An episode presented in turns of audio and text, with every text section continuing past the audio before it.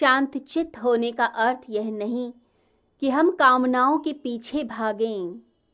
शांत चित्त तभी होगा जब कामनाओं का परित्याग होगा। और ये कामनाओं का परित्याग संभव है जब मनुष्य अपने अहंकार, अपनी ममता, अपनी स्प्रेहा का त्याग करता है। अहंकार यानी मैं ही सब कुछ हूँ, बस मैं ही छा हूँ। मैं ही छा जाऊँ इस आसमान में, इस संसार में, कोई और न रहे।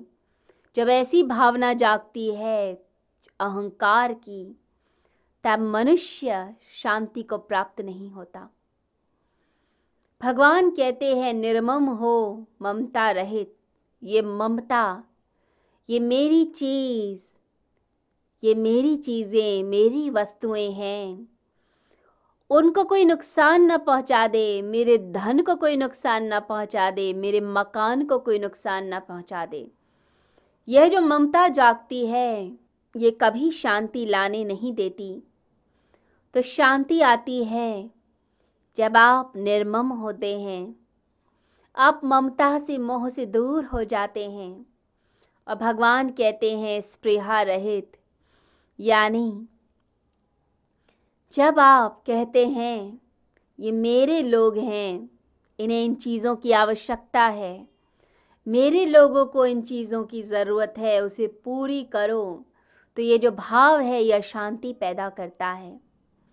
तो आपका अहंकार, आपकी ममता और आपका स्प्रेहा ये तीनों चीज़ें कि मैं ही सब कुछ, मेरी चीज़, इसको कोई छू ना ले, मेरे लोग। जब इन तीनों से व्यक्ति ऊपर उठता है, जब निरहंकार होता है, निर्मम होता है, निष्प्रिय होता है, तब व्यक्ति स्थित प्रज्ञ होता है, शांति को प्राप्त करता है। इसी को ब्राह्मी स्थिति कहा गया है, इसी को स्थित प्रज्ञता कहा गया है। ये स्थित प्रज्ञता कोई उदासी वाली अवस्था नहीं, निष्क्रिय अवस्था नहीं है, ये तो जागृत अवस्था है। जब हम होश में आते हैं कि हमारा स्वरूप क्या है, हम किस लिए संसार में आए। तो भगवान श्री कृष्ण सांख्य दृष्टि और योग दृष्टि दोनों से ही एक ऐसे व्यक्ति के बारे में बताते हैं कि एक ऐसा व्यक्ति जो आदर्श है, एक आइडियलिस्टिक व्यक्ति की बात बताते हैं, जिसने जीवन को परिपूर्ण ढंग से जिया, निष्काम कर्मी बना साथ ही आत्मा के गुणों को जो जानता है, देह और देही के बारे में, स्वधर्म के बारे में जो व्यक्ति जानता है, जो निष्काम कर्म करते हुए, बुद्धि योग का पालन करते हुए जीता है, वही अपनी आत्मा में स्थित रहता है और वही स्थित प्रज्ञ है। वही परमात्मा के दर्शन प्राप्त करता है। इसी स्थिति को प्राने के लिए सभी ललायित हैं।